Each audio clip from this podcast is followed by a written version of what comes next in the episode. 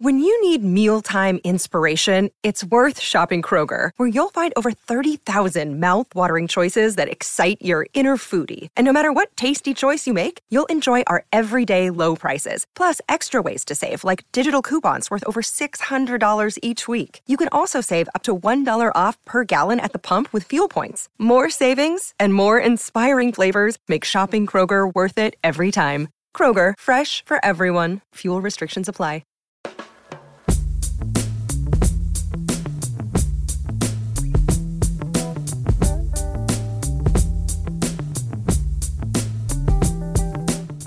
Hey there, welcome to episode 2 of Sample Excavator. I'm your host, Angela Robledo, a sample archaeologist digging through sample and production history to piece together the stories behind the world's biggest records. This week, we're actually not talking about samples in the purest definition of the word, because a majority of the songs we'll be discussing this week are from before the sample era, that is, before the Fairlight CMI or Akai MPC were invented, Regardless, these songs are undoubtedly sonically connected. We will actually be discussing some rock records today as we discuss what Andy Hermann of LA Weekly calls quote unquote the riff. The riff is a chord progression that became extremely popular between the fall of 1968 and the spring of 1970. In just that short time period, five bands across four production studios in three countries all used the same riff to build their songs. The riff itself is very simple, just five descending chords, but it somehow became an enduring riff in rock. Information on small records, such as songwriting, credits, and original release dates, can be hard to come by, so this episode has taken a bit more crate digging than usual, but hopefully I will be able to provide a deeper dive into the history of the riff than has ever been done before. For now, we are going to start in the summer of 1968. The Beatles have stopped playing live shows and were working on their revolutionary White Album after a spiritual trip to India. Despite tension between the band regarding Yoko Ono, George Harrison reveals a song he was working on entitled While My Guitar Gently Weeps. On July 1st, 1968, he records the first demo track acoustically at EMI Studios, later renamed Abbey Road Studios in 1970 after the Beatles' 1969 record of the same name made it world famous.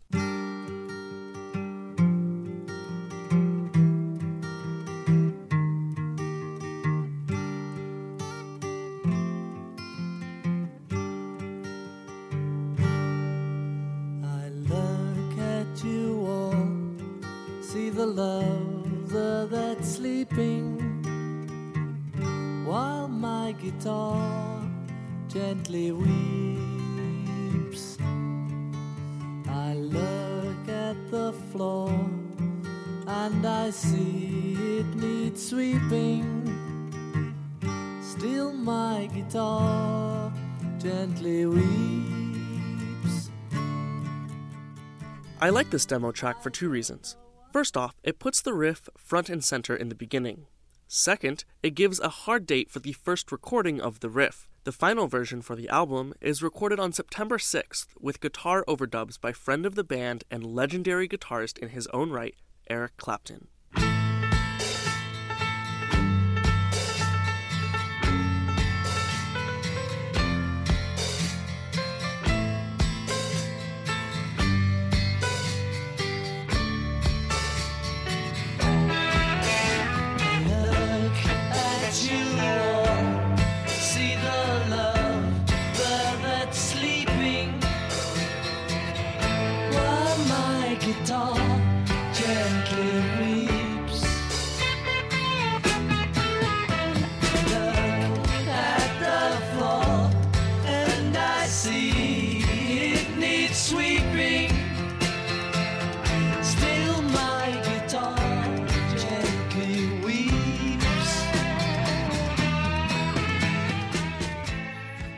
In this version, the riff takes a bit of a back seat, but it's definitely still there. The album is released to the world in November 1968. Buckle in, folks, because this is where it gets messy. In July 1968, precisely when George Harrison is showing the Beatles his song, guitarist Jimmy Page shows singer Robert Plant an arrangement of what he considered to be a folk song in order to recruit Plant to his band, the New Yardbirds. Jimmy Page was part of the original Yardbirds during the mid to late 60s with Eric Clapton. Yeah, Remember him from the Beatles song? Like I said, messy. The New Yardbirds record their version of this folk song in October of 1968 in London at Atlantic Studios, mere weeks after the Beatles finished the final version of their song, just across the town from EMI Records where the Beatles recorded it. Shortly after, the New Yardbirds decide to change their name to Led Zeppelin and released Babe I'm Gonna Leave You on their debut self titled album on January 12, 1969. The rhythm changed to eighth notes, but the chord progression is still there.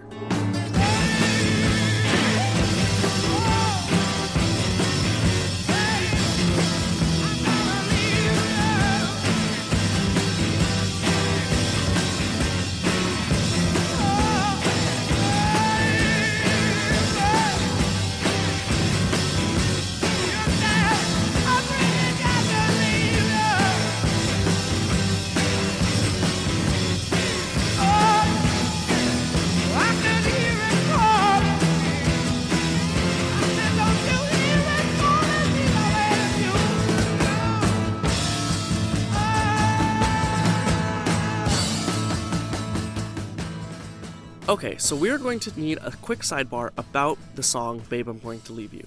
Remember how I said Jimmy Page thought it was a folk song? Well, he was actually wrong. The reason he thought it was a folk song was because he was inspired by the Joan Baez version of the song released in 1962 that lists the songwriter as quote unquote traditional.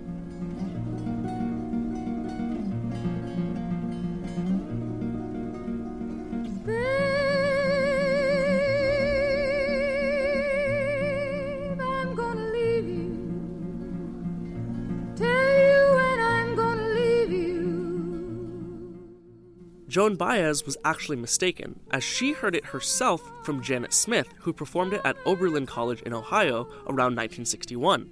Janet Smith didn't write it either, however. Janet Smith heard it from a Berkeley grad student named Anne Bredon, also known as Anne Johannsen, who performed her original song on a live folk music radio station at UC Berkeley but never recorded it in 1959. It wouldn't be until the 90s that she receives proper songwriting credits on all of these covers, especially the Led Zeppelin one, which is by far the most popular.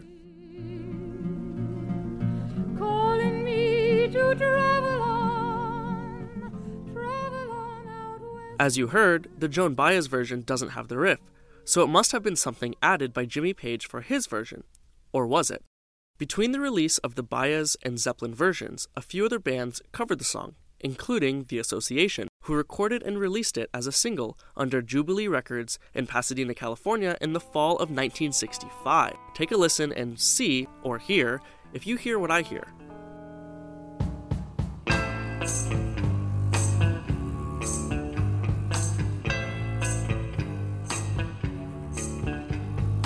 Babe, I'm gonna leave you. Well, you know, I'm gonna leave you. Leave you when the summer comes, summer comes a rolling. Leave you when the summer comes, summer comes. Unless I am hearing things, that has a lot of similarities to the riff. Despite Jimmy Page maintaining his inspiration was the Baez cover, there is a possibility that he, or George Harrison, heard the Association's version floating around. Obviously, the riffs are a bit different, but definitely similar, and definitely curious considering it's on a different cover version of the same song. Personally, I'm going to call this the proto riff. Any similar, and I'd have to put it before George Harrison in the chronology. But wait, while we're at the discussion of 1965 and proto riffs, there's a song that may also contend for the introduction of the riff in pop music. Nina Simone's cover, yes, you heard that right, cover of Feeling Good. Let's take a listen. and I'm feeling good.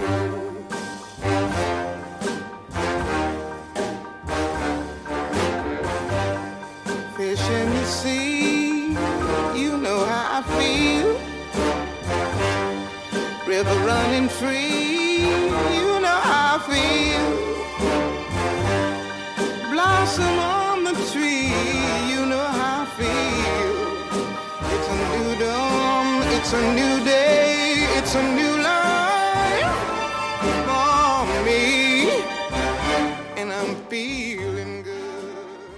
This is definitely a use of a similar, if not identical, chord progression, just done in a more bluesy style than as a rock riff. Next time you hear someone call hip hop producers unartistic, unoriginal, or not a musician for using samples, remind them of this prevalent theme throughout mainstream rock of the 50s, 60s, and 70s the borrowing or even outright theft from black blues artists.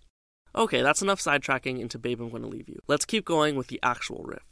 Sometime between January and March 1969, Belgian band Wallace Collection recorded their debut album Laughing Cavalier, which included this track called Daydream, which actually harkens back closer to Nina Simone than the Beatles or Led Zeppelin.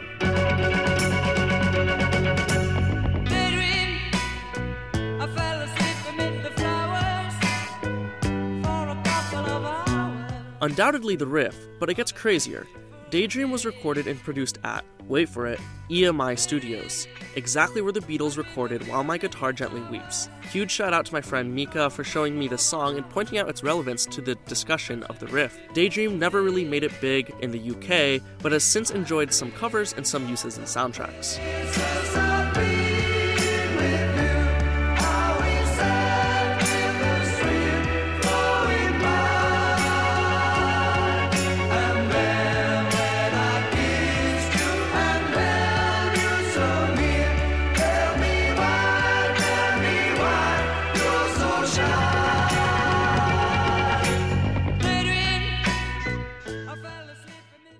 We are going to jump back across the pond where the band Chicago writes and records their song 25 or 6 to 4 for their second album titled Chicago in August of 1969. The album is released in January of 1970, and the song is later released as a single in June of the same year, where it climbs the charts to be one of the band's biggest hits. The eighth note variant of the riff from Led Zeppelin is impossible to miss.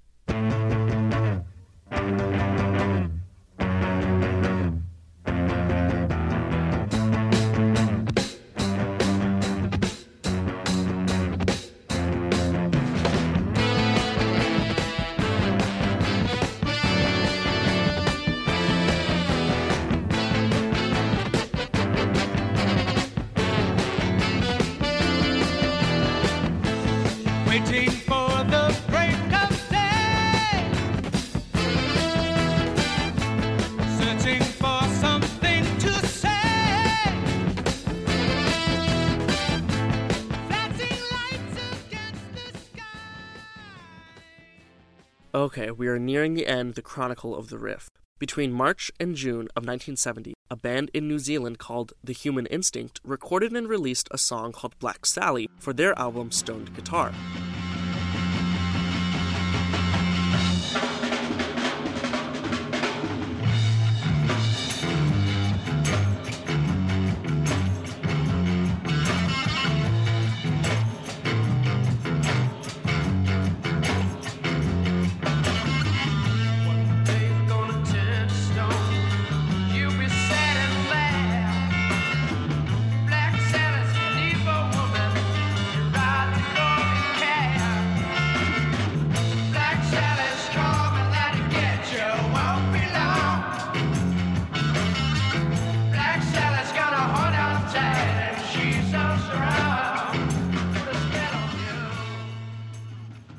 Again, an unmistakable use of the riff.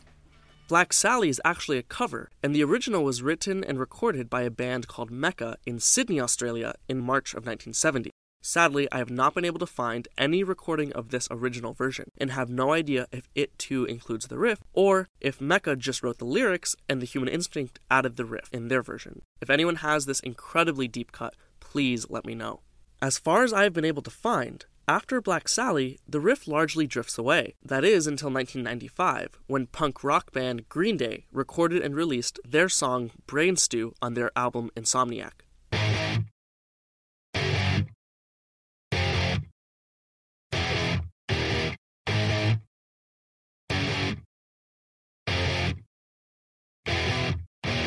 I'm having trouble trying to sleep. As far as I know, this is the last major use of the riff since Black Sally. Feel free, however, to prove me wrong and shoot me an email or DM if you know of any other uses. Still I try. No rest for in my mind. On my own, here we go.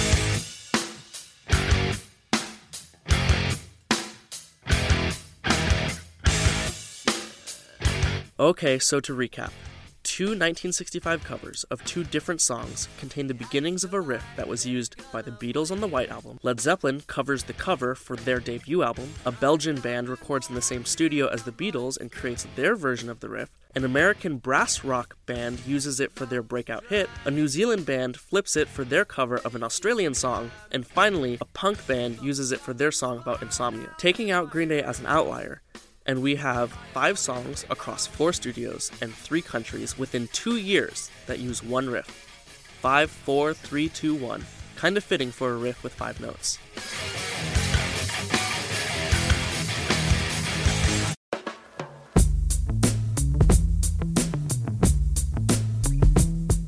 Well, that's it for this episode of Sample Excavator. You can find me on Twitter and Instagram at I Dig It First. That's I D I G 1 S T, all one word, on both platforms.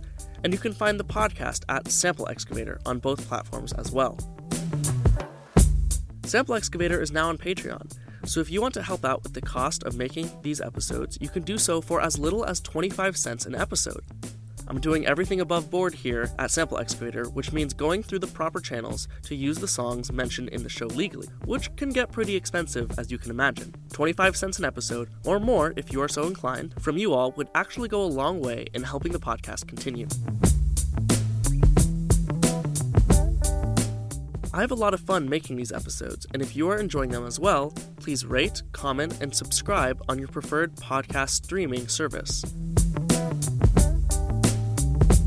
Sample Excavator is researched and written by myself and produced by Guy Tannenbaum. The theme song was written and produced by David Ramos. You can email questions, suggestions, comments, and concerns to thesampleexcavator at gmail.com. Songs from today's episode can be found on nearly all major streaming platforms, and links to the articles referenced can be found in the show notes. Okay, as a reward for listening through the end of the credits, here's a sneak peek at one of the songs we'll be discussing next episode. See you then, and keep on digging.